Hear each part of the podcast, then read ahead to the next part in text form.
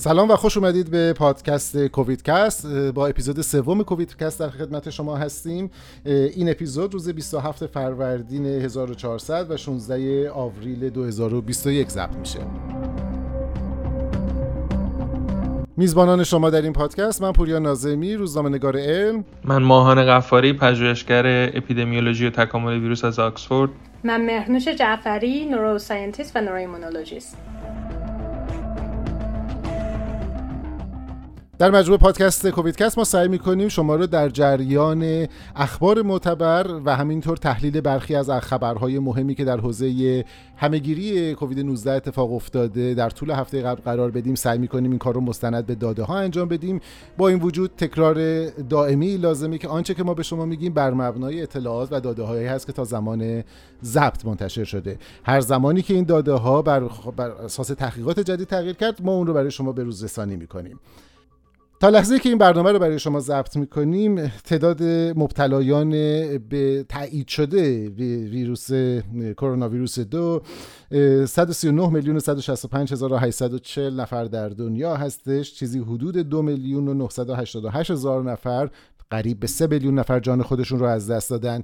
در ایران شاهد رشد شدید و ترسناک در واقع بیماری هستیم. تعداد کل ابتلاها بر مبنای آمار رسمی 2,168,800 نفر و تعداد درگذشتگان 65,680 نفر هست. اما اون چیزی که از موج چهارم رو در واقع رقم میزنه با سرعت بسیار زیادی در حال گسترش هست. خبرهایی از در واقع تکمیل ظرفیت درمانی داره در برخی جا میرسه و همین هم باعث شده بود که در واقع برای در سیستم رنگبندی ایران رنگبندی تازه‌ای به نام رنگ مشکی اضافه بشه که مکان‌هایی که فوق‌العاده خطرناک‌تر هستن راجع به این موضوعات صحبت می‌کنیم. امروز موضوعات اصلی که بهش می‌پردازیم سویه‌های مختلف و مسئله واکسیناسیون در ایران هست. اما قبل از اون اجازه بدید به اخبار بپردازیم. هفته گذشته مثل بقیه هفته‌ها در واقع ما با خبرهای متنوعی راجع به واکسیناسیون مواجه بودیم، از ادامه داستان آسترازنکا و همینطور اضافه شدن واکسن جانسون اند جانسون و همینطور در واقع برخی از اخباری که شاید هم خیلی دقیق نقل قول نمی‌شد راجع به واکسن‌های چینی و بقیه داستان و همینطور ادامه روند واکسیناسیون در ایران. ماهان، وضعیت واکسیناسیون در واقع به چه ترتیبی هستش؟ خب پوریا، ما همین چند روز گذشته با خبر شدیم که یه محموله جدید 400,000 دوز واکسن سینوفارم وارد کشور شده. در واقع الان مجموعاً ما چیزی حدود نزدیک 2 میلیون دوز، 1,995,000 دوز واکسن داریم که این عملاً میتونه با این تعداد ما میتونیم چیزی حدود 1 میلیون نفر رو واکسینه بکنیم. 520,000 دوزش از اسپوتنیک، 650,000 دوزش از سینوفارم هست و اون 700,000 دوز محموله آسترازنیکا هم که با خبر هستیم. آخرین آماری هم که داریم از تعداد دوز واکسنی که زده شده در ایران حدود 460,000 دوز واکسن زده شده و الان نزدیک 3,000 نفر داریم که هر دو دوز واکسن رو زدن عملا. بسیار خوب مهنوش، ما تو هفته گذشته تعدادی خبرم راجع به در واقع وضعیت واکسیناسیون تو سطح دنیا داشتیم. داستان آسترازنکا کماکان ادامه داشت، واکسن جانسون اند جانسون اضافه شد. چه خبری داریم از وضعیت واکسیناسیون تو دنیا و چه بروزرسانی در مورد این ماجراها اتفاق افتاده؟ آره، خبری که مهم بود و اضافه شد خبر جانسون بود که FDA البته هنوز داره اگه اشتباه نکنم تصمیم میگیره. تا این لحظه که میگم خبر آخر رو نگفته بودن، گفتن فعلا صبر میکنن. ولی همین داستانی که در واقع با آسترازنکا دیده بودیم پیش اومد که یه سری اون موارد نادر خاص که قبلا توضیح دادیم چی هستن دیده شد. تعدادش فکر میکنم آخرین عددی که من دیدم اگه اشتباه نکنم 6 بود در 6.5 میلیون که زده شده بود. ولی خب یعنی خیلی زیاد نیست، ولی خب دقیقاً سیستم وجود داره برای همین که به موقع در واقع متوقف کنن اگه موردی رو میبینن تا بررسی بکنن و باید ببینیم چی میشه. خبر خیلی خوبی نیست چون جانسون خب واکسنیه که در واقع خیلی روش حساب شده بود به خاطر اینکه تک دوزه است و این تک دوزه بودنش واقعاً خیلی میتونست به دردمون بخوره تو خیلی از جاها. الان حالا باید وایسیم ببینیم که در واقع مشخص میشه که واقعاً این مشکلش چقدر جدیه یا من حدسم اینه که احتمالا تصمیم مثل آسترازنکا باید در نهایت براش گرفته بشه. یعنی اینا واکسنایی هستن که تقریبا میتونیم فکر میکنم باید میتونم نه خوبی بگیم واکسنای آدنو ویروسی که یعنی آسترازنکا و جانسون رو تا الان دیدیم و احتمالاً اسپوتنیک هم همین مشکل رو داشته باشه، این آرزه رو میدن به صورت بسیار نادر و اون وقت خب بسته به شرایطی که کشور توشه باید تصمیم بگیره که آیا میخواد از این واکسن استفاده کنه یا نه. یعنی در نهایت باید تصمیم بگیریم همون معادله سود و خطر کدومش قوی تر هستش. برای مثال در مورد آسترازنکا تو خیلی از کشورها محدودیت سنی گذاشتن، یعنی در واقع یه بازه‌ای که کمتر در خطر بودن رو تماکان پیشنهاد میکنن که بزنن. احتمال میدیم که در مورد جانسون اند جانسون هم همین اتفاق بیفته، درسته؟ دقیقاً. مسئله‌ای که هستش اینه که در مورد آسترازنکا آخرین در واقع تصمیم بر این اساس گرفته شد که چه اروپا چه انگلیس نتونستن در واقع به این نتیجه برسن که عامل خاصی یعنی تأثیر داره، حالا بگیم سن یا جنسیت یا چیزی شبیه به اون، یعنی بخاطر اینکه تعداد کم بود. حالا چیزی که راجع به جانسون هست، این مواردی که دیده شده در مورد جانسون به طور مشخص همه توی زنان تو همون سن حدوداً 20 خرده‌ای تا 50 خرده‌ای ساله بودن. من خیلی منتظرم، مشتاقم ببینم که بررسی رو که انجام میدن آیا میتونن به طور مشخص تصمیم بگیرن که واقعاً وابسته هست به این یا نه. اگه این تصمیم گرفته بشه فکر می‌کنم باز حداقل یه ذره تکلیفمون بیشتر مشخصه، چون معنیش این شاید بتونه باشه که با ترس کمتری حداقل به مردان میشه این واکسن رو داد. ولی اگه مشخص نشه ممکنه که محدودیت همون جوری که بود بر اساس در واقع سن و خطر مواجهه با کرونا تصمیم گرفته بشه. درسته. تو آسترازنکا هم چیز بود، همین ترند در واقع مشاهده میشد، عمدتاً برای تو خانم ها دیده شده بود با رده سنی مشخص. درسته این ترند، آره ترند دیده شده بود، ولی البته تو مردان هم من به طور مشخص چند مورد بود. ولی مسئله‌ای که آسترازنکا داشت این بودش که تو اروپا وقتی داده شد بیشتر به زنان تو این سن داده شده بود، یعنی افرادی هم که گرفته بودن اینطور بود، برای همین نمیتونستی به طور مشخص بگی که حتما روی زنها تاثیر گذاشته. ولی فکر می‌کنم برای جانسون در آمریکا این اتفاق نبود، یعنی احتمالاً باید تعداد زیادی هم مردان گرفته باشن و شاید بهتر بتونن نتیجه بگیرن. آره اینم یکی از اون نکته‌های جالبه که وقتی با آمار سر و کار داریم باید در نظر بگیریم که همیشه عددها در نگاه اول شاید در واقع تصویر کامل رو ندن. ممکنه که همونطور که مهنوش گفت تعداد زیادی از دریافت کنندگان از خانم‌های در این رده سنی بوده باشن یا هزار تا چیز دیگه ممکنه اون پشت بازی کنه که عدد رو بخواد تفسیر بکنه. ما تو بخش بعدی راجع به دو تا موضوع اصلی یعنی بخش واریانت ها صحبت خواهیم کرد که بسال اصلی این روز هست و همینطور بعد سراغ واکسیناسیون در ایران میریم.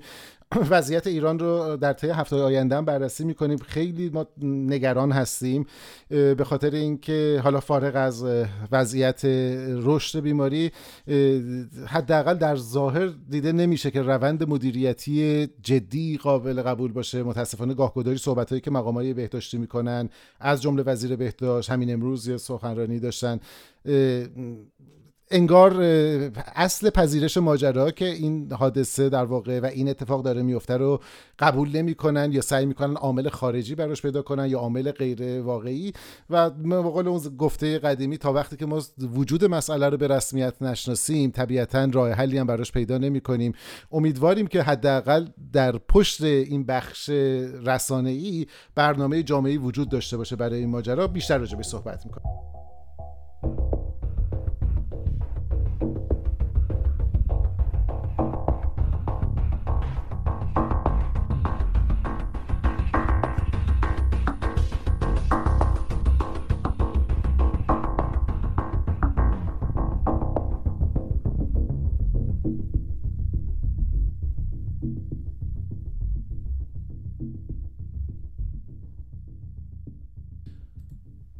این روزها چیزی که زیاد در مورد کرونا میشنویم بحث سویه‌ها یا واریانت‌های مختلفی هستش که از این ویروس پخش میشه و دردسر گاهی برامون درست میکنه. ما با واریانت های مورد توجهی مانند واریانت B.1.1.7 B.1.351 و P.1 مواجه هستیم که حالا بر مبنای جایی که پیدا شده به نامهای مختلف شناخته میشن. امروز میخوایم راجع به این صحبت کنیم. قبل از اینکه من برم سراغ ماهان و ازش خواهش کنم که در واقع این رو توضیح بده، یه نگاه کوتاهی بندازیم به وضعیت این ویروس. ما ویروسمون در واقع در یک ویژگی های ژنتیکیش روی چیزی حدود 30,000 حروف حرف RNA ثبت شده. در واقع این 30,000 حرف RNA تعیین کننده اطلاعات ژنتیکی این ویروس هستن که بخشی از اون مربوط به تولید مثلش هست، بخشی از اون مربوط به هایجک کردن یا دزدیدن سیستم تولید مثل سلولی هست که وارد میشه، بخش اسپایکش هستش و گاهگداری در فرایند تکثیر اتفاق طبیعی که میفته ما شاهد این هستیم که این حروف، این 30,000 حرف جایگزین میشن به خطا و این یه میوتیشن اتفاق میفته. این پدیده طبیعی هست که توی تکثیرهای سلولی اتفاق میفته و حالا این در مورد داستان ویروس های ما میتونه منجر بشه که در واقع یک سویه جدید باشه، زمانی که تعداد میوتیشن ها اونقدر مشخص باشه که بتونه یه ویژگی خاصی رو ایجاد کنه و بعد اگر خیلی دیگه جدا بشه از خانواده اصلی شاید یه استرین جدید رو باز کنه. در این مورد خاص ما بیشتر با نام سویه ها آشنا شدیم، اگرچه که رویش سویه ها یا به وجود اومدن سویه ها و میوتیشن ها پدیده کاملا طبیعی است. ماهان، این چرا اتفاق میفته؟ من یه اشاره کوچیک کردم و اینکه چه چیزایی رو راجع به سویه های ویروس کرونا ویروس لازمه که بدونیم. بله پوریا، همونطور که درست اشاره کردی در واقع پروسه جهش و در واقع به نوعی تکامل ویروس یک پروسه خیلی طبیعی هست که وقتی که در واقع این رشته آرنه رو ویروس کپی میکنه، این کپی کردن دقیق نیست و البته جالب حالا همینجا بدونی که کرونا ویروس ها در واقع یک مکانیزم چک کردن کپی هم دارن که برای همینه که سرعت جهششون مثلا از چیزی مثل آنفولانزا یه ضریب 4-5 برابری کنتر هست و این به خاطر همین مکانیزم چکینگش هست. ولی به هر حال رشته‌های RNA چون رشته‌های کوچیکی هستن از زنجیره نوکلئوتیدی، احتمال خطا توشون و ریت خطا به قولی توشون خیلی بالا هست. ببین، مسئله‌ای که راجع به جهش ویروس مشخصا خوبه که بدونیم همین ابتدا اینه که بیشتر جهش ها به خاطر همین که تصادفی و رندوم هستن، جهش هایی هستن که برای ویروس مضرن. یعنی احیانا اگر همون جهش در ناحیه‌ای از ژنوم این ویروس باشه که پروتئین شاخکی اسپایکش رو بخواد تحت تاثیر قرار بده، یعنی یک جهشی تو نوکلئوتید میشه که وقتی پروتئینی که دستور ساختش در واقع داده میشه از روی این رشته آرنه جهش یافته، ممکنه یک نقصی داشته باشه که اصلا اجازه نده ویروس وارد سلول بشه و این خب جهش خیلی بدیه برای اون ویروس. قطعا اگر یک بچه از اون ویروس اون جهش رو داشته باشه، اون بچه نمیتونه نسل بعدش رو ایجاد بکنه و از جمعیت حذف میشه. بیشتر جهش ها در واقع در ویروس ها همین خاصیت رو دارن، یعنی اغلب جهش ها جهش های بدی هن و خیلی در یک مدت زمان مشخصی از جمعیت کلی ویروس ها در سراسر دنیا اینا خورد پاک میشن. مشخصا برای ویروس اون ناحیه‌ای که ما خیلی راجبش صحبت میکنیم و این خیلی اهمیت داره، همون ناحیه پروتئین شاخکی اسپایک هست که مسئولیت ورود به سلول رو داره. برای آنفولانزا هموگلوبین هستش، HA اون سریع بیرونی و نورومندیز هست، دوتا در واقع سریع بیرونی HA و NA هستن که اونها مسئولیت دارن. حالا راجع به آنفولانزا نمیخوام خیلی وارد بشیم، ولی به هر حال اون قسمت بیرونی ویروس که در واقع در محیط سیال هست خیلی مورد جهش‌های انتخابی قرار میگیره. وقتی که ما میبینیم جهشی مشخصا در اون نواحی در ویروس ایجاد میشه و میمونه در جمعیت، یعنی ما میبینیم این نسل از ویروس داشته و بعد داره رشد میکنه، تعداد ویروس ها، نمونه ویروس هایی که ما داریم میگیم که این جهش مشخص رو مثلا در ناحیه اسپایک داره، سری نگران میشیم به دلیل اینکه میگیم اگر این جهش مونده پس جهشی بوده که داره به نفع ویروس عمل میکنه. اوکی، و از قضا اتفاقا ما واکسن هایی هم که میسازیم برای همینه که بیشترشون هدفشون رو همون پروتئین اسپایک قرار میدن، چون ما میدونیم پروتئین اسپایک ناحیه‌ای هست در واقع ژنوم، در واقع ژن اسپایک که پروتئین اسپایک رو میسازه ناحیه‌ای هستش که جهش ها توش خیلی رخ نمیده، به خاطر همین که بیشتر جهشاش بده. برای همین میتونه تارگت و هدف خوبی باشه برای واکسن ولی وقتی خب میبینیم همین جهشه داره تو اون ناحیه زیاد و زیاد اتفاق میفته، طبعا نگرانیمون هم بیشتر میشه که خب اگر واکسنی داریم میسازیم که این ناحیه رو با این جهش‌های مشخص داره هدف قرار میده، ممکن است ویروس تغییراتی بکنه به نفعش که در دراز مدت بتونه همون ناحیه رو تغییر بده عملاً و استراکچر پروتئین اسپراکش رو طوری تغییر بده که نه سیستم مکانیزم دفاعی بدن احیانا اون رو بشناسه، نه در واقع مکانیزم ایمنی که از طریق واکسن میگیریم اون رو شناسایی بکنه. و داستان این واریانت های جدید هم همین هست، یعنی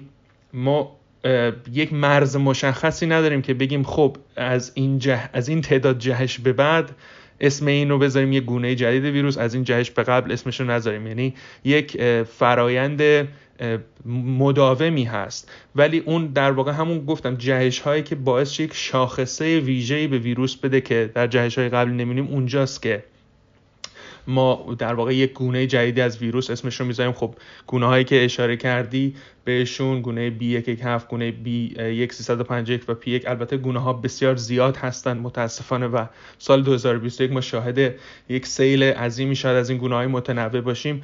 به خاطر همین اسم گذاری میشن که جهش های مختلفی در اون ناحیه‌ای که از نظر تکاملی و انتخابی برای ویروس با اهمیت هست در واقع توشون رخ داده و برای ما رصدشون مهمه. برای همین یا به اونها میگیم variant of interest VOI، یعنی که برامون مهمه پیداشون میکنیم، یا بهشون میگیم اگر ببینیم که مشکلات جدی برای ایمنی بدن ممکن ایجاد کنن یا کشندگی احیانا بالاتر دارن، بهشون میگیم VOC variant of concern که اون وقتی که باید نگرانشون بشیم حسابی. ما الان variant of concernمون در واقع فکر کنم که 4 یا 5 مورد هستش دیگه، یعنی 3 مورد بیشتر اونهایی که میشناسیمشون. البته الان جهش هایی هستش که در هند شاید کمتر ازشون میشناسیم، ولی اونهایی که خیلی ازشون نام برده میشه شاید 5 یا 6 مورد باشن، ولی تعدادشون احیانا بیشتر هم هست. و بعد بعضی از این variant of interest ها به مرور ممکن است به سمت variant of concern برن. من یک چیز رو تو پرانتز اینجا سریع کوتاه اگه بشه بگم، ببینید ما خیلی صحبت‌های رو ممکنه بشنویم که راجع به جهت تکاملی ویروس، اینکه مثلا ویروس این جهش‌هایی که میکنه قرار هست به یک سمتی بره که احیانا کشندگیش کم بشه یا کشندگیش زیاد بشه یا سرعت تکاملیش کم بشه، باز سرعت تکاملیش زیاد بشه. واقعیت این هستش که اینها بیشتر از یک حدس نیستن و احیانا حدس‌های نادقیقی هم هستن، چون اگر یک قاعده کلی در بیولوژی یا ویروس شناسی داشته باشیم اینه که نمیتونیم قاعده کلی بدیم واقعا راجع به جهت تکاملی این ویروس ها. ممکنه مثالای خاصی رو پیدا بکنیم، مثلا در آنفولانزای فصلی که خب کشندگی پایینتری به مرور پیدا میکنن یا غیره، ولی همیشه مثال نقضش هم میتونید پیدا بکنید و کم هم نیست. من فقط می‌خواستم همین رو بگم به خصوص وسط در مورد ویروس نسبتاً تازه‌ای مثل سارس-کوو که خب مثلا در مورد ویروس‌های آنفولانزای قدیمی وقتی صحبت کنیم اینا فرصت طولانی داشتن که در واقع روند تحولشون رو طی کنن به یه حالا به طور غیر دقیق من میخوام بگم به یه بالانسی برای بقا برسن که خب چون میدونم شاید مثلا اگه درصدش نوع خاصیشون در واقع بقای بیشتری داره، اما این تغییرات سریع داره اتفاق میفته و خب ما فقط هم از اون میوتیشن هایی خبردار میشیم یا برامون مهم میشن که به قول تو برای ما خطرناکترن و برای ویروس بهترن. و واسه همین دادن حکم کلی الان راجبش که مثلا هر چقدر میوتیشن بیشتر، اولا میوتیشن چیزی نیستش که هر چقدر بیشتر یا کمتر باشه، این اتفاق میفته، یعنی بخشی از فرآیند تولید سلولی چیز عجیبی نیستش و اینکه مسیرش رو حکم کلی دادن واقعا کار یه ذره شاید اشتباهی باشه، به خصوص که تو عرصه اجتماعی ممکنه دامن بزنه به تئوری‌هایی مثل نمیدونم اون ایمنی عمومی و نمیدونم اینکه خود ویروس داره از بین میره و بقیه داستانا تو سیاست سلامت اثر بذاره. دقیقاً نکته خیلی مهمی رو گفتی، چون این ویروس تازه به قلمرو انسانی اومده. ببین اشاره کردی که 30,000 در واقع محل هست روی نوکلیوتاید رو اون رشته آرنه ویروس که میتونه جهش کنه. خیلی خوب، ما این جایگشت توپ و سبد رو حتما شنیدید، مثلا بله. 5 تا توپ داریم رو 4 تا سبد میخوایم بندازیم، چجوری اینا رو بذاریم؟ و در واقع در یک اسکیل خیلی بزرگتری ما الان 30,000 تا پوزیشن و نقطه هست روی این رشته آرنه که میتونن جهش بکنن و مثلا اینه که ما جایگشت اینها رو بخوایم حساب بکنیم که این جهش در یک نقطه آ رخ بده، یک جهش در نقطه بی، ترکیب این دو یا ترکیب 3 تا جهش با هم یا 10 تا جهش با هم چه تأثیری میذاره روی اون در واقع قدرت تکاملی ویروس. اینها تقریبا نشدنی هست که بتونیم یک سقفی رو روش بذاریم. برای همین این که یک ویروس تازه‌ای هست احتمالاً تازه ابتدای شروعش هست که بخواد این فضای بسیار بسیار وسیع رو شناسایی بکنه، جهش هایی که محتمل هست رو بگیره و برای همین اسکیل زمانی که ممکن است اون بره به اون سمتی که حالا باز قطعی هم نیست که بخواد در واقع آداپته بشه با انسان، به نظر نمیاد که در 1 سال یا 2 سال هم حتی این انجام بشه. ما عمدتاً تو اسکیلی وقتی داریم راجع به تکامل حرف میزنیم در اسکیل‌های چند ده سال حداقل برای ویروس‌ها که با سریعن، ولی در اسکیل‌های حتی 1000 سال ما صحبت می‌کنیم. به هر حال خوب هستش که این رو در واقع تو این کانتکست و این ظرف هم بذاریم که واقعاً از نظر تکاملی هنوز راه زیاد مونده تا بخوایم بشناسیم بهتر در واقع کارایی این واکسن و در واقع تکامل این واکسن رو در قلمرو انسانیش. کامنت من بدم، فکر می‌کنم حالا یه ذره نیمه پر لیوانو بخوایم نگاه کنیم. البته حرفای ماهان که کاملا درسته همش و اینا واقعا ترسایی که وجود داره، ولی نیمه پر هم بخوایم نگاه کنیم اینه که ما خوب داریم پدیده کانورجنس رو می‌بینیم، درسته؟ یعنی اینکه این جهش هایی که می‌بینیم توی گونه هایی که در واقع داره یه مقدار حدس می‌زنیم بیماری هاشون بیشتره، بیماری زاییشون یا اینکه سرایتشون بیشتره، به نظر میاد جهش‌های ثابتی رو داریم می‌بینیم. یعنی اینکه یه مجموعه‌ای هستش که هی اونا داره تو جاهای مختلف تکرار میشه و خلاصه این ایده هم وجود داره که شاید در واقع این ویروس تریکاش همینا باشه و شاید حد اکثر کارهایی که میتونه بکنه همین تعداد جهشه و شاید تو مدت مثلا 1-2 سال اینا رو انجام بده و بیشتر نشه، ولی فقط خب فرضیه است، باید وایسیم ببینیم چطوری میشه. اینی که داشتم میگفتید نکته جالبیه، فقط من باید اینو بگم حتما. این در واقع مثال تکاملیش، تعبیر تکاملیش اینه که انگار در واقع یک قله‌ای هست از بابت تکامل که همه این گونه‌های مختلف دارن به سمت این قله خاص تکاملی میرن که این قله مثلا شامل یک مجموعه جهش‌های خاصیه. پس وقتی ما داریم میبینیم حالا اشاره کرده به کانورجنت اِوولوشن، یعنی گونه‌های مختلف از سراسر دنیا دارن یک مسیر مشخص تکاملی رو میرن، یعنی همشون دارن یک مجموعه جهش‌های خاصی رو برمی‌دارن. پس به این شاید به این معناست که ما داریم به یک قله تکاملی لوکال و موضعی حداقل داریم نزدیک میشیم. مسئله هست که مطرحه، افراد بهش فکر میکنن. جالب البته که در واقع با وجود اینکه این گونه ها هم یک سری جهش‌های مجموع جهش‌های مشترکی رو دارن، اما الزاما همه جهش‌هاشون هم یکی نیست و در واقع اون فضایی که در واقع داریم مدت میبینیم که تعبیر میکنیم برای ویروس که در واقع به یک قله‌ای میره، شاید فضای بسیار چند ده بعدی و چند صد بعدیه که در واقع تصویرسازی ذهنی ازش بخواد با یک قله، شاید تصویرسازی خیلی دقیق و منطقی نباشه. به هر حال یکی از سوالات باز علمی هست که روش در ماهای آینده و حتی سالهای آینده بسیار بسیار تحقیق باید روش بیشتر بشه تا همه بهتر ازش پیدا کنیم. ولی این که بگیم کانورجنت اِوولوشن شاید بخواد توجیه کنه که این در واقع داره به یک ادپتیو پیکی به اصطلاح میره که قرار هست در واقع وایس یا کند بشه آهنگش، خیلی سوال سخت از اون سوالای میلیون دلاره. یعنی واقعا باید منظورم بیشتر این بودش که یعنی هر دو سمت رو باید دید. آره یعنی هر دو سمت هست، هم ممکنه که خیلی بهتر شه، هم ممکنه که میتونیم مثبت‌تر ببینیم بهتر شه. به نظرم یعنی واقعا فقط باید باز باشه ذهنمون که هر دو این اتفاق ممکنه بیفته، ولی حرفایی مثل این که آره ویروس میره به سمت این که کمتر بد باشه یا فلان، اینا واقعا حرفایی نیست که فعلا خیلی توی مدت زمان کم حداقل اینا جایگاه خیلی علمی نداره. ولی به نظرم باید در واقع با چشم باز که هر دو امکان وجود داره نه ریسک کنیم روی این که خب پس همینه که هست و بذاریم مثلا بریم به سمت ایمنی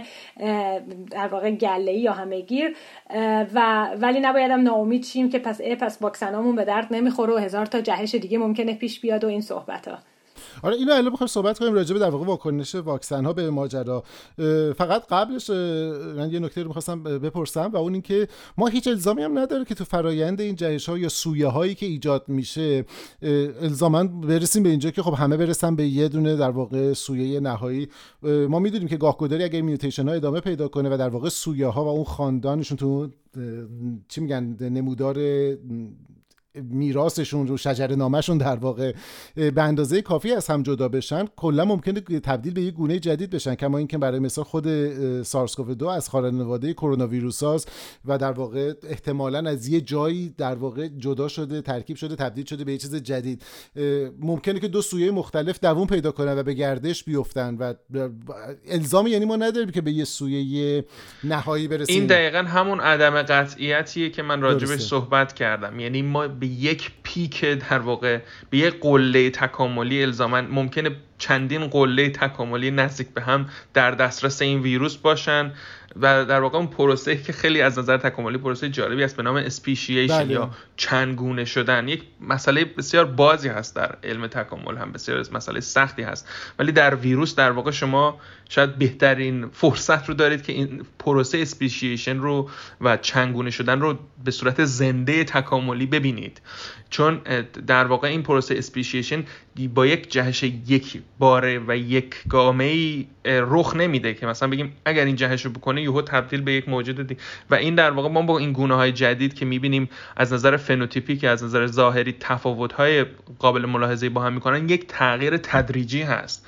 یعنی ما شاهد یک تغییر تدریجی به سمت گونه جدید شدن می‌گیریم که خرد خرد فاصله می‌گیره، ولی اینکه باز به کدوم سمت میره اون چیزی هستش که ما نمی‌دونیم و روش عدم قطعیت زیاده. و برای کسایی که دوست دارن در واقع این روند حداقل تغییرات یا جهش‌های کوچیک که منجر به سویه‌ها میشه رو بررسی بکنم، فکر می‌کنم که وبسایت نکستسترین در واقع این رو در واقع فالو می‌کنه بر مبنای اطلاعاتی که از کشورهای مختلف گرفته، اگرچه خوندن داشبوردش شاید کار آسونی نباشه اون دیتا رو دنبال کردن. من البته پوریا جان با دوستانمون این رو به فارسی هم بخشی از داشبوردش رو ترجمه کردیم، گفتیم شاید فکر خوب باشه که این رو لینکش رو حتما برای دوستان علاقه‌مند بذاریم که چون راجب تبارشناسی، حالا اون لغتی که فکر کنم دنبالش میگشتی تبارشناسی ژنتیکی هست به اصطلاح، اون فایلوژنتیکس، اون رو ما یک فارسیشو بذاریم. آره یک چیز خیلی کوتاهی هم هست در حد شاید 800 کلمه، یه مقدمه کلی بر تبارشناسی ژنتیک از رو سایت نکسترین. آره شاید خوب باشه که اگر دوستان علاقه‌مندن رو اون بخونن راجبش. حتما پس این لینکش رو میذاریم تو خود اون وبسایت هم، یه ذره بعد از اینکه آشنا شدیم با روند در واقع اینکه نمودارا چی دارن میگن و چطوری توضیح میشن، این میتونه این پیگیری رو انجام بده. اما ما سوال خیلی مهمی که برای همه ما مهمه، برای همه مردم مهمه، اینه که ما خب قبلا هم بارها گفتیم در یه رقابتی هستیم بین واکسن و ویروس هم میدونیم که خیلی اهداف پیچیده و عجیب غریبی نداره، هدفش اینه که تکثیر بشه و زنده بمونه، یعنی حالا زنده نگیم چون معلوم نیست زنده است، هدفش اینه که سیر بشه و بنابراین تمام این جهش ها و بقیه داستان ها زمانی که اتفاق میفته باید تو کانتکست این بذاریم که ویروس زمانی که به ما وارد بدن میشه تمام برنامه‌اش اینه که تحت الامکان تکثیر بشه. با این جهش هایی که رخ میده و از یه طرف با این واکسیناسیونی که داریم انجام میدیم، چقدر این نگرانی وجود داره که در واقع سرعت تغییرات یا در واقع نوعی از تغییرات اتفاق بیفته که افیشنسی واکسن رو کاهش بده و یا اینکه اصلا عبور کنه از ترشولدش، و وضعیت الانمون چیه در مقایسه با واکسن هایی که داریم؟ آره این سوال سختی و همین ابتدا باید بگیم که سوال بازی هست، یعنی ما دقیقاً واقعا در حد روزانه فهممون از این مسئله داره تغییر میکنه با سیل عظیمی از مقالاتی که راجع به این میاد. اما اگه بخوام یک شمای کلی بدیم، ببین از وقتی که این گونه B.1.1.7 به عنوان اون variant of concern، یعنی گونه مورد نگرانی شناخته شد، جهشی درش داشت، جهشی به نام N501Y. این جهش در واقع در پروتئین اسپایک بود که باعث میشد، الان میدونیم که چسبندگی سلولی رو در اون در واقع سنبوله ویروس ACE2 بیشتر میکرد. این دسته از جهش ها ببخشید من وسط حرف ترسنگای میفهمم برای اینکه یه ذره جایی که به نظرم میاد که ممکنه ما وقتی داریم از واریانت در واقع B.1.1.7 صحبت میکنیم، اون چیزی که تو اخبار شما به نام واریانت انگلیسی میشنویم، ما تاکید داریم از اسم اصلیش استفاده کنیم، ارجاع ندیم به یک کشوری به خاطری که ربطی نداره به اون کشور. و وقتی ما راجع به اسپاک داریم صحبت میکنیم، فقط برای اینکه تصویر شه اون عکس معروف ویروس رو که دیدیم، اون چیزایی که شاخک‌هایی که در واقع نزدیکش هستن و در واقع حکم لنگرگاه یا برای نصب شدن به سلول و ورود به سلول بازی میکنن، و عمده واکسن های ما هم الان در واقع متمرکزن برای شناسایی همین اسپایک ها یا شاخک ها. ببخشید من وسط حرف خیلی نکته خوبی رو گفتید. دقیقاً آره ما B.1.1.7 رو در انگلستان دفعه اول پیدا کردیم، ولی شاید دلیلش اینه که بریتانیا داره در واقع 100 برابر بیشتر از تمام کشورهای اروپایی داده ژنومی آپلود میکنه، برای همین حالا به نوعی نه به بریتانیا بلکه هر کشور دیگه‌ای که در واقع این گونه‌های جدید ثبت میکنه دنیا وامدار هست. حالا این البته برداشت شخصی منه، ولی واقعیت هم همین است که ما باید تشویق کنیم وقتی که در واقع علم رو داریم یک جایی میشکنیم، نه اینکه بخوایم اسم رو بذاریم روی کشوری که پیدا کرده و در واقع سرکوب بکنیم یک یافته علمی مهم رو. اما اگر برگردیم به نکته‌ای که داشتم اشاره می‌کردم، اون جهش که مثلا در گونه B1.1.7 شاخص هست، جهش N501، چسبندگی سلولی رو بالا میره، اینها جهشایی که وقتی میگیم به صورت استراکچر ویروس رو، ساختار ویروس رو تغییر میده، ما میریم و با آزمون‌های در واقع سرولوژی که میتونیم در واقع از روی افرادی که بیمار شدن و آنتیبادی ساختن اونها رو مواجه کنیم با این گونه جدید ویروس و ببینیم که احیانا آیا میتونن در واقع آنتیبادی ها شناسایی بکنه این جهش های گونه جدید رو، در واقع بچسبه به اونها و به نوعی ما این رو میتونیم برداشت بکنیم که در واقع ایمنی موفق در مقابل اونها هم شکل گرفته. نه، این کاری هست که داره در تحقیقات مختلف علمی به نوعهای مختلف انجام میشه برای سنجش این گونه ها. برخی گونه ها یعنی ببخشید ما میگیم که در واقع آنتیبادی ایجاد شده در بدن، حالا یا به واسطه واکسن یا ابتلای طبیعی، دقیقاً آره، اونو ور می‌داریم در مواجهه با واریانت جدید قرار میدیم. بله.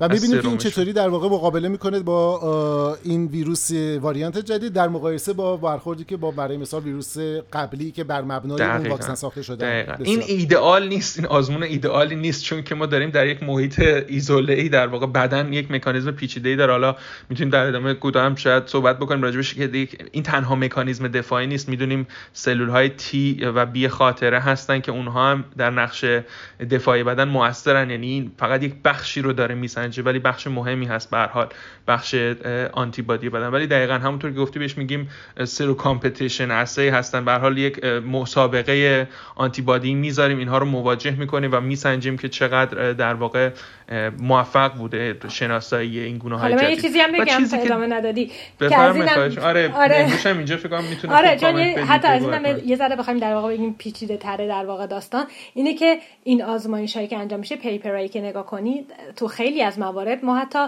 آزمایشی که انجام شده دقیقاً در مقابل ویروس یا واریانت جدید نیستش، یعنی نیومدن مثلا دقیقاً واریانت مثلا B.1.351 رو بردارن، حالا واریانت به اسم آفریقای جنوبی رو، و ببینن که در مقابل این سرم چیکار میکنه. اومدن یه پزودو ویروسی ساختن، یه ویروس دیگه، اومدن این میوتیشن خاص رو روش اعمال کردن، ببینن در برای این جهش خاص چه جوری داره سرم عمل میکنه.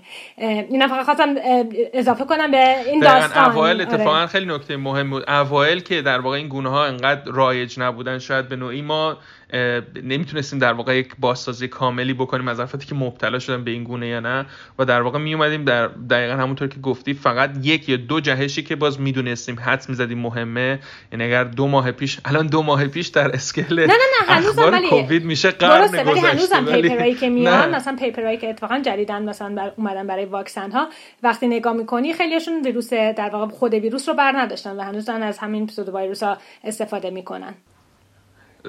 میخواستم بگم که 2 ماه پیش ما اخباری رو داشتیم که گونه همون جهش N501Y رو فقط سنجیده بودن و در واقع به عنوان شاخص این گونه جدید B1.1.7 که اخبارش رو فکر می‌کنم فایزر بود یا مدرنا دفعه اول دادن، که گفته شد در اخبار که این به این جهش در واقع آنتیبادی ها هنوز اثر دارن و این تعبیر شد به این که به گونه B1.1.7 در واقع میتونن آنتیبادی‌های تولید شده از طریق این واکسن کارآمد باشن. اما این همونطور که گفتی الزاما به این معنی نیست که به مجموعه تمامی اون جهش‌هایی که اون گونه داره موثر باشه. این حدس ما هستش از بابت اینکه کدوم جهش‌ها دارن استراکچر رو تغییر میدن و اون چیزی که در نهایت برای ما مهمه اون تغییر ساختاری ویروسه. ولی به هر حال آره پیچیدگی کم نداره به یک معنایی، ولی همین این آزمون‌های مسابقه‌ای سرومی در واقع باعث شد ما بفهمیم که گونه مشخصاً B.1.351 گونه‌ای که در ابتدا در آفریقای جنوبی بود الان در بسیاری کشورها هست، این گونه در واقع یک افت قابل ملاحظه‌ای رو از نظر میزان آنتیبادی نوترالایزینگ آنتیبادی خنثی کننده به اصطلاح بهش میگیم که موفق هست در شناسایی، در واقع افت قابل ملاحظه‌ای رو نسبت به این گونه جدید نشون داد و این برای ما یک زنگ خطر بود. حالا باز در واقع همینطور که مهنوش هم گفت این ترجمه مستقیم الزاما به این نمیشه که احیانا واکسن کارآمد نیست یا دفاع بدن نسبت به این گونه ها مؤثر نیست، چون مکانیزم های پیچیده تری هم برای دفاع داریم.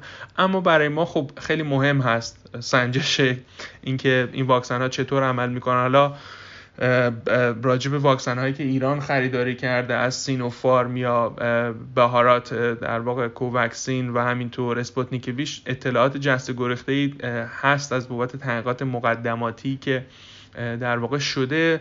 عمده اینها بچه مشترک، عمده این تحقیقات این رو به ما نشون میده که افت قابل ملاحظه آنتیبادی نسبت به گونه B.1.1.7 نمیبینیم، گرچه یک افتی رو شاهد هستیم ولی افت شاید بین 10% تا 30% در بیشتر اوقات، ولی یک افت شاید نزدیک 50% یا بالاتر از 50% نسبت به گونه B.1.351. چیزی که مهمه باز اینجا بگم اینه که حتی همین افت 50% اگر اون ایمنی اولیه از طریق واکسن بسیار بالا باشه، حتی پس از افت 50% باز همون ایمنی آنتیبادی خیلی بالا هست، یعنی کارآمد هست به اندازه‌ای که بتونه مقابله کنه با بیماری. ولی همین به عبارت دیگه یعنی که در مورد گونه B.1.351 یا آفریقای جنوبی چیزی که میدونیم اینه که در اثر بخشی واکسن ها کاهش پیدا میکنه، اما این به معنی بی اثر شدنشون نیست، بلکه کماکان اینا اثر دارن. اون ضریب در واقع ممکنه که افیشنسیش یا اون تاثیر بخشش اندکی پایین‌تر باشه که ما باز برامون قابل قبوله، چون یادمون هستش که ما خب واکسن های جدید که اومدش رو رنج 90%، حالا آسترازنکا بالای 70% افیشنسی داشت. ما اوایل صحبت میکردیم چیزی اگه بین 60% تا 70% افیشنسی بتونیم برای واکسن ایجاد کنیم، کماکان اتفاق خوبی اگر اکثریت مردم واکسینه بشن. بنابراین این کاهش کماکان این ترشهولد رو براشون حفظ میکنه و در واقع میتونه چیز کنه. در مورد واریانت انگلیسی یا B.1.1.7 اصلا این نگرانی هم نداریم. درسته که خیلی گفته میشه حدود 50% انتقالش راحت تره، اما در مورد واکسن ها تقریبا خوبی عمل میکنه در برابرش. پوریا، من فقط یه کامنتی رو این حرفی که زدی بگم. بله، حرفت کاملا درسته، ولی فقط میخوام بگم که یعنی چی میگم، برای من مصرف کننده در واقع نباید خیلی جای نگرانی به نظرم باشه، اینطوری بگیم. خب ولی در واقع مهم هستش دونستن اینا. مثلا حرفی که زدی راجع به کارایی و اینا درسته، آره مثلا واکسنایی که مثلا اوایل اومدن اکثرا بالای حالا 90% و اینا بودن، ولی خب بیشتر اینا در واقع ضد اون برای بیماری اولیه کاملا بودن و مثلا هم آسترازنکا که مثلا زدی که خب پایین‌تر 70% این خب با توجه به این بودش که واریانت مثلا B.1.1 چنده؟ من همیشه این عددش اشتباه می‌کنم. B.1.351.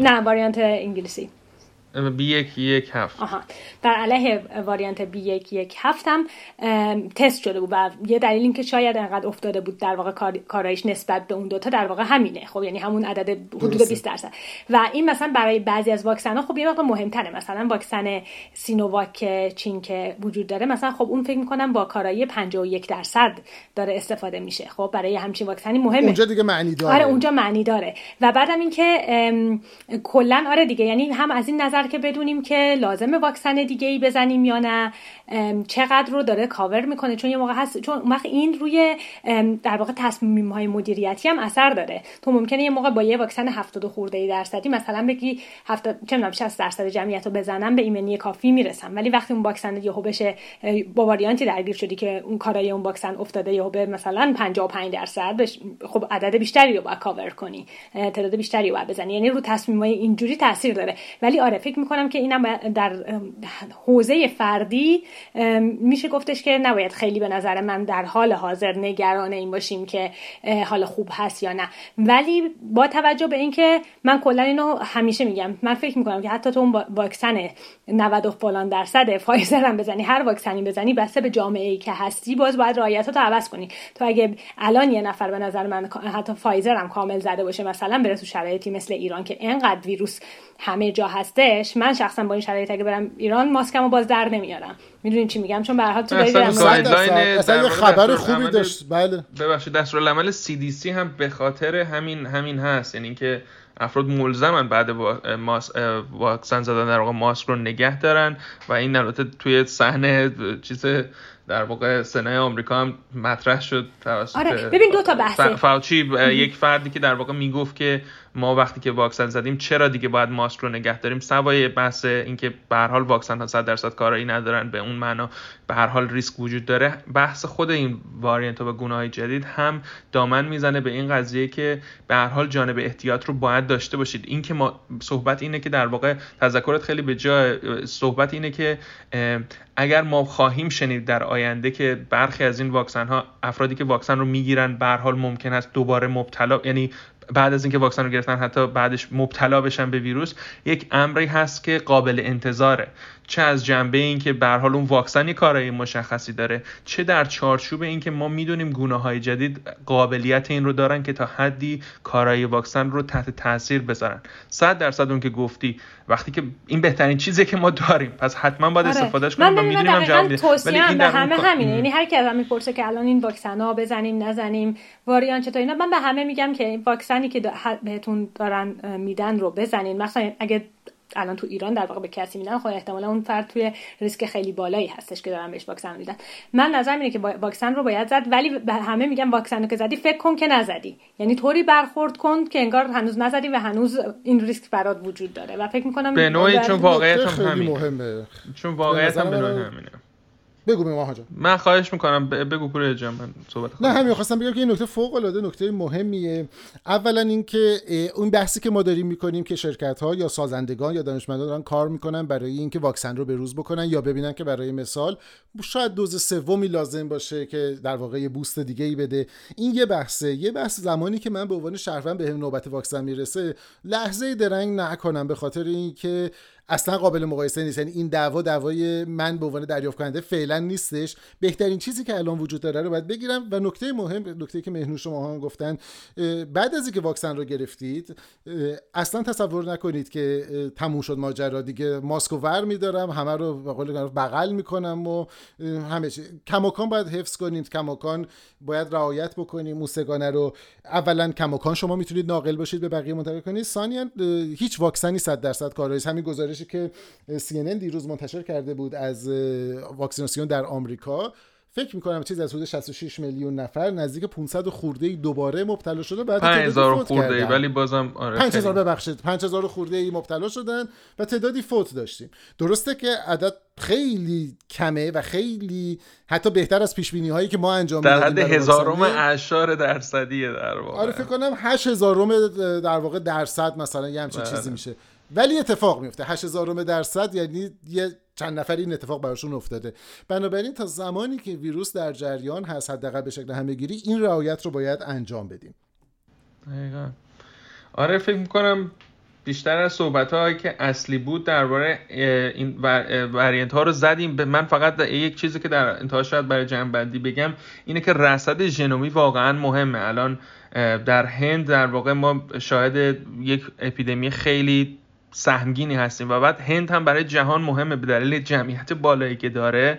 در واقع فرصت ممکنه خیلی زیادی هم کلا به ویروس بده که در واقع کپی کنه خودش رو. به هر حال از نظر مشاهداتی برای ما خیلی مهم هست. در ترکیه هم ما شاهدش یک رشد خیلی فزاینده هستیم و ایران، و در واقع اینها شاید کشورهایی باشن که ما اطلاعات ژنومی خیلی کاملی، البته هند خیلی بهتر عمل داره میکنه نسبت به ایران و ترکیه، و ترکیه هم باز خیلی بهتر داره عمل میکنه از بابت مشاهده ژنومی نسبت به ایران. یعنی ما در واقع در اون جیسید که یک کارزار ژنومی هست که افراد محققین بارگذاری میکنن روی یک سایت آنلاین برای محققین دیگه، من رصدی که تقریبا هر هفته دارم اینه که به مراتب ما از ترکیه و هند داده ژنومی بیشتر داریم و خیلی کمتر از ایران میدونیم که در واقع چه داره میگذره در ایران. برای همین به هر حال ما میتونیم صرفا حدس بزنیم که چه گونه های جدیدی ممکن است در ایران مشاهده بشه، ولی آنچه که داریم میبینیم به اندازه نگران کننده هست که واقعا این توصیه همونطور که گفتید بسیار بسیار جدی گرفته بشه. عملا یه سوال خیلی کوتاه از هر کدومتون که شما جواب بدین. خب با توجه به اینکه ما تعداد در واقع داده ها یا نظارت ژنومی کمی حداقل منتشر شده از ایران و در مقایسه با بقیه خیلی پایینه، ما چطور در واقع کوریلیشن داریم ایجاد میکنیم یا مثلا گونه خاصی رو مسئول مثلا این موج جدید میدونیم؟ آیا این استنتاجی هست بر مبنای عملکرد این سویه ها در جاهای دیگه، یا اینکه روش دیگه ای وجود داره که ما برای مثال این پیک رو نسبت میدیم به این، یا فقط حدسه؟ ببینید من کوتاه حالا این که در واقع در بابت گونه ها بگم، پوره در هر جایی که در واقع گونه جدیدی رصد شد، ابتدای امر دلیل اینکه رصد شد این بود که رفتار اپیدمی طوری بود که با اون رفتاری که ما قبل از ورود این گونه جدید انتظار داشتیم رخ بده منطبق نبود. یعنی در بریتانیا ما میدونستیم عدد بازتولید توی نوامبر و دسامبر طوری بود که داشت اپیدمی رو به کاهش میگذاشت، هرچند آهنگ کندی داشت، اما به ناگاه یک شیفت قابل ملاحظه‌ای در عدد بازتولید ما دیدیم که یهو اپیدمی در حال نزول رفت به صعود و در واقع بعد دیدیم کیس هایی که مبتلا دارن میشن جهشی رو دارن که در واقع باعث بانی اینه. بیشتر منظورم این هست که در هر جایی شما وقتی که یک گونه جدید رو بیشتر میبینی از روی اینه که رفتارش کاملا خارج انتظاره. صحبت های زیادی میشه روی این کرد، ولی رفتاری هم که در ایران ما داشتیم میدیدیم طوری نبود که در واقع این آهنگ پیک جدید طوری هست که به مراتب از هر سه پیک قبلی که داریم شاید بیشتر و سریعتر داره گسترش پیدا میکنه و این باز به ما این رو میگه که این اون چیزی نیست که ما همیشه انتظار میداشتیم اگر این گونه های جدید در کار نبودن. و برای همین یک روش استراتژی با داده کم هم سخت میشه تحلیل 100% داشت، اما به اندازه کافی نگران کننده هست که یک زنگ خطر رو بده. بسیار خوب، خیلی ممنون. ما تو بخش بعدی در مورد واکسیناسیون در ایران صحبت میکنیم.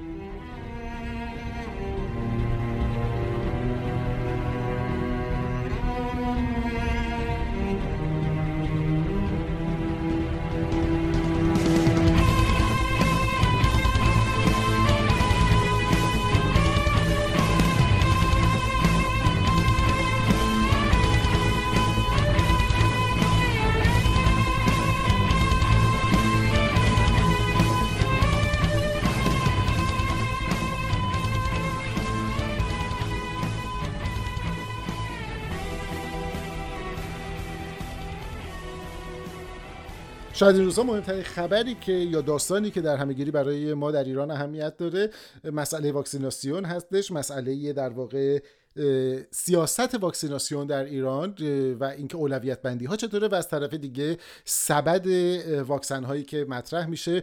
ما در ایران با چندین و چند مسئله مواجهیم. از یک سو مسئله واکسن های نسبتاً تایید شده که از قالب کوواکس مثلا ممکنه وارد بشه، واکسن های روسی و چینی که و هندوستان که خریداری شده، اخیراً رئیس جمهور گفته که بخش خصوصی وارد بشه و حتی فراتر از وزارت بهداشت اگر دچار مشکل شد با نهاد ریاست جمهوری برای ورود واکسن صحبت بکنه. این یه ذره داستان رو شاید عجیب غریب بکنه و همینطور یه سری اطلاعات در واقع شاید نادرست برسه از برخی از سخنگویان وزارت بهداشت. همزمان ما میدونیم که گویا اولین محموله از واکسن‌های کوبایی که برای آزمون فاز سوم با ایران قرار بود همکاریش وارد شده. یه ذره وضعیت پیچیده است، واسه همین اجازه بدین نگاهی بندازیم به این ماجرا.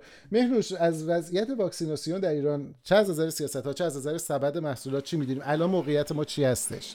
ببین، یه مقدار واقعاً عجیبه در کردن موقعیتی که هستیم و اینکه چرا کارهایی که باید انجام میشه انجام نمیشه. امروز من گزارش خیلی خوبی دیدم توی ایسنا، حتما لینکشو میذاریم، از خانم پریسا سیدیانه. یه نگاه خیلی خوبی دارن کلا به همین عددایی که چقدر واکسن گرفتیم، از کجاها گرفتیم، چقدر زده شده، اولویت‌ها چطوره. من یه خلاصه‌ایشو یعنی با توجه به اونی با این حرفا رو میزنم که به نظر من درست بود، یعنی تمام چیزایی که نوشته بودن مطالبی بود که قبلا خونده بودیم. ببین، همونطور که ماهانم در ابتدا گفت، ما یه چیزی نزدیک به 2 میلیون دوز واکسن الان داریم. خب اگه این 400,000 تای سینوفارم که فکر کنم تازه دیروز اگه اشتباه نکنم رسیده رو بذاریم کنار، بازم یعنی یه چیزی بالای 1.5 میلیون دوز واکسن چند وقتی هستش که ما داریم. عددی که ایشون حداقل تا گزارششون نوشته بودن پریروز تزریق شده، یعنی بین 25 فروردین تا 26 فروردین. میدونین چند دوز واکسن تزریق شده؟ 5200 دوز. خب یعنی کلا 2600 نفر. خب یعنی این خیلی برای من عجیبه که ما یعنی این همه واکسن هم که در اختیار، حالا درسته خیلی زیاد نیست ولی همونی هم که در اختیار داریم، خب ما نباید 5000 تا واکسن تو روز بزنیم. یعنی حرفی که قبل از عید آقایون زده بودن، پیش بینیشون بوده چقدر، ادعایی که کرده بودن 20 میلیون دوز تو ماه گفته بودن میزنیم.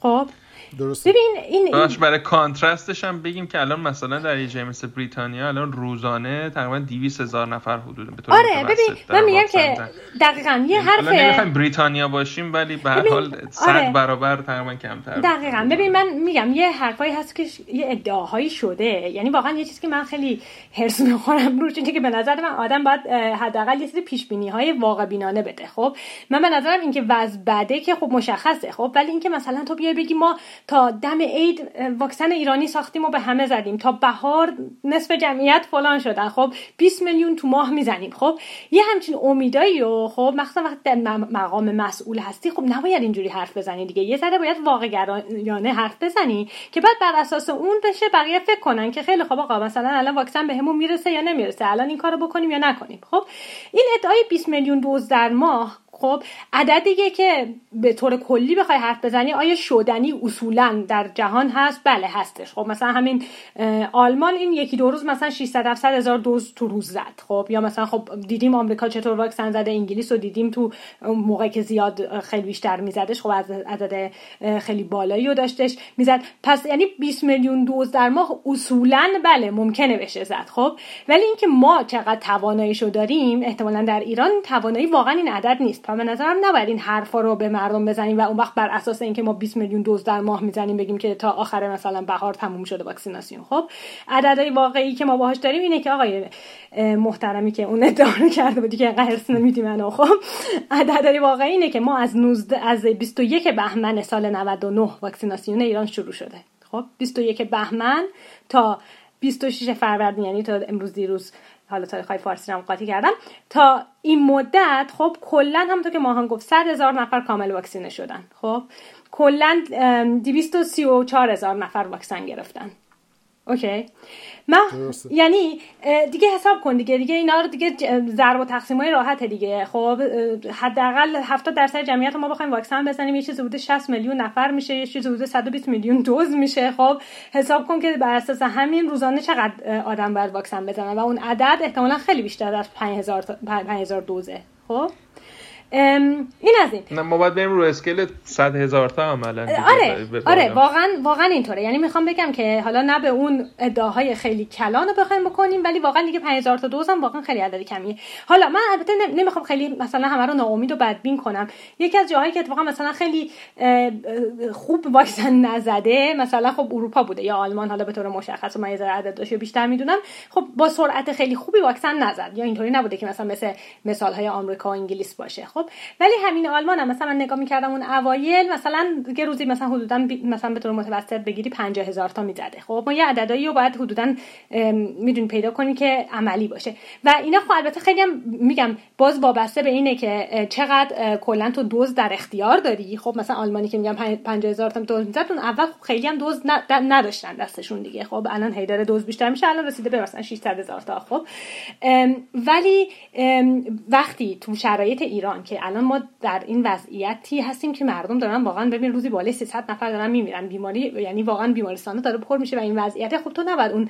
همون یه مقدار واکسنی هم که نگهداری 5000 تاشو بزنی. خب این یه مسئله. آره اینم داستان عجیبیه که چرا اون چیزی که وارد شده حداقل توزیع نمیشه درست، به خاطر اینکه ما لوجستیک توزیع و اینکه مانور پیش از واکسیناسیون ما یک سال وقت داشتیم که یک مانور بدیم که در واقع آماده سازی بکنیم نیروهای واکسیناسیون رو، چون تقریبا خیلی جای دنیا داشتن این کار رو، مانور توزیع واکسیناسیون. ما همچین چیزی رو جاش خیلی خالی. آره ببین میگم همه اینا واقعا مسائل پیچیده‌ای هست. ما الان مثلا نشستیم چی میگم تو خونمون مثلا میگیم که آقا برو روزی مثلا انقدر 1000 تا بزن، انقدر 100,000 تا بزن. خب نمیگم کار راحتی نیست، کار پیچیده‌ایه، دیدیم همه جا به مشکل برخوردن. آره وسط حرفت آره قضیه اینه که ما اینجا الان که داریم میگیم که چرا این اتفاق. آره من وزیر نیستم، فرق من اینه. خب من وزیر نیستم، من معاون خودم. یک شبه ما اینو نمیگیم، یعنی به قول ماهان ما الان یک سال خورده ایه که میدونیم به هر حال داریم به سمت واکسن میریم، انتظار قریبی نیست که بگیم که چرا فکر نکردیم برای توزیع واکسن. و ببین میدونی من دارم به چی میکنم؟ عجیبی نیست.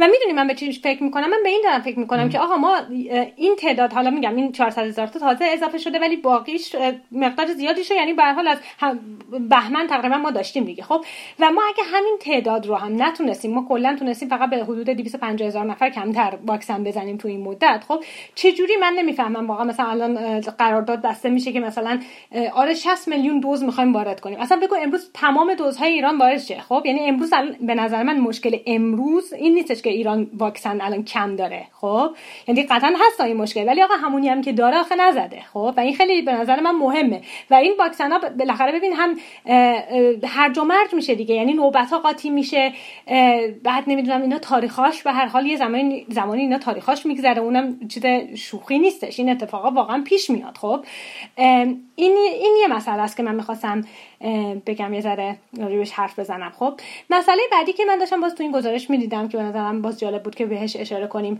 بحث اولویت‌ها بود که حالا قبلا هم راجع بهش صحبت کردیم. ببین فاز اول اولویتی که اعلام شده، خب 1,300,000 نفر تو این فاز هستن. خب که این فاز شامل کادر بهداشت و درمان، جانبازان شیمیایی و تنفسی بالای 50%، کارکنان تغذیه یعنی اونا که قسم میدن چیز میکنن یه نفر انباتاره، و افراد کم توان ذهنی جسمی. اینو گفتن 1,300,000 نفر. خب یعنی تقریبا با این واکسنایی که ما الان داریم، تو پرانتز ما باید پایان سال قبلی میزنیم، برای این بوده که تا پایان 1399 این اتفاق بیفته. آفرین. اون که نشده که هیچی. خب یعنی ولی برای همین تعدادم هم خب ما الان این واکسنی که الان داریم در واقع کافی نیست. خب یعنی ما حساب کردیم تقریبا برای 1,000,000 نفر واکسن الان داریم، این واکسن این تعداد 1,300,000 نفره. خب یعنی موجودی الانمون حتی فاز یکمونه که قرار بوده که تا فروردین باشه نمیرسونه. خب البته من امیدم به حرفایی که به هر حال هفته پیش از دکتر ستایش شنیدیم که به هر حال از اون کوواکس یه مقدار دیگه هم واکسن قطعا باید به زودی انشالله به همون میرسه. خب و فکر میکنم با اون برسه به اندازه مثلا فاز اول داریم. خب ولی بعد مسئله اینه که من این خیلی برام جالب بود، من داشتم میدیدم خب اینو که ما قبلا راجعش حرف زدیم که مقدار اولویت‌ها جابجا شده دیگه، یعنی دارن افراد دیگه یا شنیدیم که میزنن. خب ولی اینم خیلی عجیب غریب بود، مثلا افرادی که ما شنیدیم مثلا چی بود، کسانی که سابقه بیماری دارن، درسته، و مثلا این خیلی برام جالب بود که مثلا فاز دوم رو من داشتم نگاه می‌کردم، فاز دوم تعریف شده سالمندان بالای 65 سال و افراد 16 تا 64 سال با بیماری زمینه‌ای. خیلی خوب به صورت طبقه بندی سنی از اول بالای 85 سال تا 75 سال اینجوری. آره 5 سال 5 سال. ولی مثلا سالمندان با بیماری زمینه‌ای مثلا اینا اولویت خاصی در واقع ندارن. خب طبق این چیزی که منتشر حداقل شده، در صورتی که فکر می‌کنم اون حالا عکس‌ها و ویدیوهایی که دیدیم بیشتر اتفاقا برای سالمندان یا افراد با بیماری‌های زمینه‌ای بود، یعنی من نمی‌دونم، یعنی اصلا اونا تعریف نشده در واقع. و بعد این خودش هم خیلی مهمه ها، مثلا این مشکل رو قطعاً من مطمئنم که خواهیم داشت که چجوری کسی می‌خواد ثابت کنه که بیماری زمینه‌ای داره. خب توی مثلا یه جاهایی تو اینا رو همه رو به صورت حالا الکترونیک داری، خب و مثلا می‌تونی اطلاعاتو بگیری. یه جایی مثل آلمان که خیلی داده ها حساس هستن، یه نامه‌ای میتونی بگیری از دکتره، ولی خب معمولا خب اینجا یه ذره سخت‌تره این کارا. ولی مثلا تو ایران من نمیدونم الان مثلا هر کسی پس میتونه یه نامه‌ای بگیره بگه من بیماری زمینه‌ای دارم، چجوری میخوان این اولویتو بدن؟ واقعا من متوجهش نمیشم. و توجه کن که گفتم فاز دوم یعنی افراد حتی کلا زیر 64 سالی که ثابت کنن بیماری زمینه‌ای دارن شامل فاز دوم میشن. خب حالا من نمیدونم چجوری اینو دقیقاً میخوان جدا کنن، اونم سوالیه. بعد فهرست بیماری‌های زمینه‌ای مشخص شده؟ توی این لیستی که من دیدم ننوشته بودم، ولی یادمه مثلا تو اون کاغذی که اومده بودش که بعضی از بیمارستان‌های تهران یا حالا نمیدونم شهرستان‌ها بوده یا نبود، یه سری بیماری‌های خاص رو گذاشته بودن. آره خب درسته. بعد مسئله بعدی این بودش که فاز سوم اون وقت جاهاییه که مراکز تجمعیه. باشه این جمعیت هم حدود 13 میلیون نفرن. آره. جمعیت فاز دو که در واقع ما هنوز واکسنی در واقع براشون نداریم. حالا که اگه یکم زدن حالت آره. شاید تا 2021 همین دو گروه رو بتونیم کاور بکنیم اگه بتونیم یعنی اگه تازه بتونیم واکسن ها رو واقعا بزنیم دیگه، یعنی همون بحث اول آره. در واقع خب آره. و بعد اینه که مثلا فاز سوم من داشتم میدیدم که مراکز تجمعیه، یعنی مثلا پادگان، زندان، اینجور جاها. خب و شامل این گروه مثلا پرسنل حمل و نقل میشه که چشم من اتفاقا گرفت. خب به خاطر اینکه خبر اینو دیده بودم که به راننده های مترو اتوبوس اگه اشتباه نکنم قرار بود بزنن یا زده بودن. خب که مسئله نیست من درک میکنم، ولی میگم یعنی اون افراد در واقع فاز سوم هستن از نظر اولویت. خب و در واقع یعنی اینطوری نگاه کن که ما هر چی داریم افراد فاز دوم و سوم میزنیم در واقع واکسن بهشون، حساب کردیم میگه ما فوقش الان چی میگم مک اندازه فاز اول واکسن داشته باشیم. خب داریم در واقع از اون گروه کم میکنیم هر چی میزنیم. خیلی خوب. و من یه مقدار این ناراحتم میکنه، چون فکر میکنم تو اون فاز اول حداقل یه افرادی مثل کادر بهداشت، گرچه اونا تفلکا خیلیاشون واکسن نزدن، خب من خبراش دائم میشنم و میخونم، ولی حداقل باز یه سنفی دارن، باز یه مجمعی دارن که بتونن اعتراضی کنن و اینا. من نمیدونم برای اون افراد دیگه‌ای که تو اون گروه هستن واقعا چه کسی قراره صدای اینا باشه. خب این خیلی من ناراحت میکنه. نکته مهم‌تر اینه که چیز حالات به ما بعدا میتونیم نقد بکنیم که آیا این برنامه در مقایسه با جاهای دیگه برنامه خوبی هست یا نیست، اما مهم اینه که الان این برنامه رو داریم دیگه، همین برنامه که داریم رو اجرا باید بکنیم. یعنی بعدا ممکنه نقد کنیم، برنامه رو عوض کنیم، ولی اینکه همون برنامه موجود هم اجرا نمیشه، یعنی به قول تو وسط فاز 1 هنوز ترکیب نشده افرادی از فاز 3 که خودمون طراحی کردیم، یعنی اینکه به زور و نبوده که، یا اینکه مثلا یک گروه تعداد معدودی رو میریم مثلا از یه جمعیت دیگه برمی‌داریم. خب این اولا بازار رو آشفته‌تر می‌کنه، فضا رو آشفته‌تر می‌کنه، اعتماد رو کم می‌کنه، شفافیت رو از بین میبره و خب همین وضعی میشه که الان داریم میبینیم دیگه. یعنی که غیر از این که حالا توزیع واکسن مناسب نیستش، در واقع انتقالش و رسوندنش به دست مردم درست نیستش، همون هم طبق همون برنامه اعلام شده رسمی که الان ما با نقد اون کاری نداریم، گیرم که اصلا همین درسته. خب همونو چرا اجرا نمی‌کنه؟ آره و میگم ببین این فاز اول واقعا همه جا همینطور بوده ها، یعنی تقریبا ساده تقریبا ساده ترین فاز، یعنی ببخشید از این نظرش که مشخصه که حداقل که آره واضحن، خب حداقلش مشخصه، یعنی تقریبا تو فاز اول رو رد کنی باقیش دیگه یه ذره لوس میشه در واقع، یه مقدار چی میگن یکم شاید این مرزا جابجا بشه. خب راحت‌تر اون وقت می‌تونی مرزا رو شاید جابجا کنی، معمولا واکسن بیشتری هم داری، جمعیت بیشتری هم باهاش هستی، ولی این که دیگه آقا کادر بهداشت که دیگه باید مشخص باشه، کسایی که مسئول به هر حال اموات و قسط تقصیل هستن اونا باید مشخص باشه، جانبازان و افراد کم توان ذهنی اینا احتمال از طریق بهزیستی و اونجور مراکز باید مشخص باشن کیا هستن اینا، یعنی باید خیلی راحت بشه پیداشون کرد و واکسن ها رو داد و براشون یه برنامه‌ای ریخت و ما الان تو همین مشکل داریم و دیگه یعنی این زنگ خطریه برای باقی داستان. و از نکته آخر به نظرم این هستش که یه بخشی از در واقع تعهدی که داده شده یا وعده هایی که داده شده در مورد با واکسن های ایرانی ما، به عنوان آخرین سوال که در واقع جمع کنیم بحث امروز رو، ما خبری داریم از این که واکسن هایی که ایران در واقع قول ساختش رو داده هیچ کدومشون فاز یکشون رو تمام کردن یا داده ای ازشون منتشر شده که در اختیار باشه یا نه؟ چون به هر حال بخش عمده‌ای از وعده سیستم بهداشتی ما اینه که مثلا از چند ماه دیگه ما چند میلیون واکسن در روز تولید و توزیع میکنیم. خبری داریم از این موضوع؟ پوری راستش نه، مقاله و تحقیق چاپ شده که در مورد هیچ کدومشون نیست، اما به نظر می اومد یک واکسن کوبرکت بود که من هفته پیش میشنیدم یا چند روز پیش بود که دارن با مشکلی مواجه شده که در واقع در فازش و تحقیقاتش انجام نشده، بعد حتی همین رفتن انتقالش از فاز 2 به 3 ما متوجه نشه مثلا کی رخ داده و یا در واقع پایان اون فاز 2 نتایجش به چه صورت بوده، چیزی نیست تا جایی که من مطلع هستم و رصد کردم. نمیدونم مهنوش تو چیزی دیدی یا نه، ولی من که فکر نمی‌کنم. من تنها خبری که خوندم این بوده که گفتن که واکسن‌های داخلی رو، این فکر می‌کنم آقای روحانی نا گفته بود که واکسن‌های داخلی تا تابستون به دستمون نمیرسه و برای همین گفته بودن که واکسن‌های خارجی بیاد.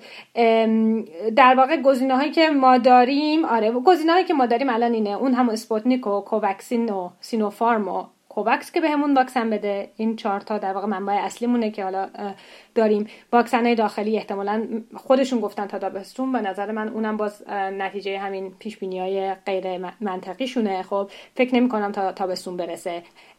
و بعد این حرفی که زدن که واکسن‌ها رو شرکت‌های خصوصی وارد کنن، اون یه منبع دیگه یه که فعلاً باز اونم گویا تا این لحظه هیچ شرکتی حالا یا مجوز نگرفته یا واکسنی وارد نکرده. نتونستم پیدا کنم. بسیار خب، این موضوع واکسیناسیون اونقدر مسئله مهمه، ما حتما تو قسمت‌های بعدی برمیگردیم و راجبش صحبت می‌کنیم. ممنون از مهنوش و ماهان. و در آخر مطابق معمول همیشه این یادآوری بکنیم چه واکسن در اختیارتون قرار گرفت، چه واکسن هنوز نزدید. حتما برای خودتون و برای خاطر دیگران اون مراقبت ها رو رعایت کنید. دست و صورت دستتون رو به تناوب بشورید با صابون. اگر ضروری نیست از حضور در اجتماع که واقعا ضرورت نداره دوری کنید، و اگر مجبور هستید در جای معاشرت کنید، مجددا برای حفظ خودتون و دیگران حتما ماسک بزنید و مراقب خودتون باشید. ما سعی می‌کنیم اخبار رو دنبال کنیم. لینک تمام منابعی که راجع بهش امروز صحبت شد رو میتونید در دسکریپشن پیدا کنید. همینطور اگر از شنیدن این پادکست فکر می‌کنید اون مفید هستش، اون رو به دوستانتون هم توصیه کنید. تا هفته دیگه، خدا نگهدار.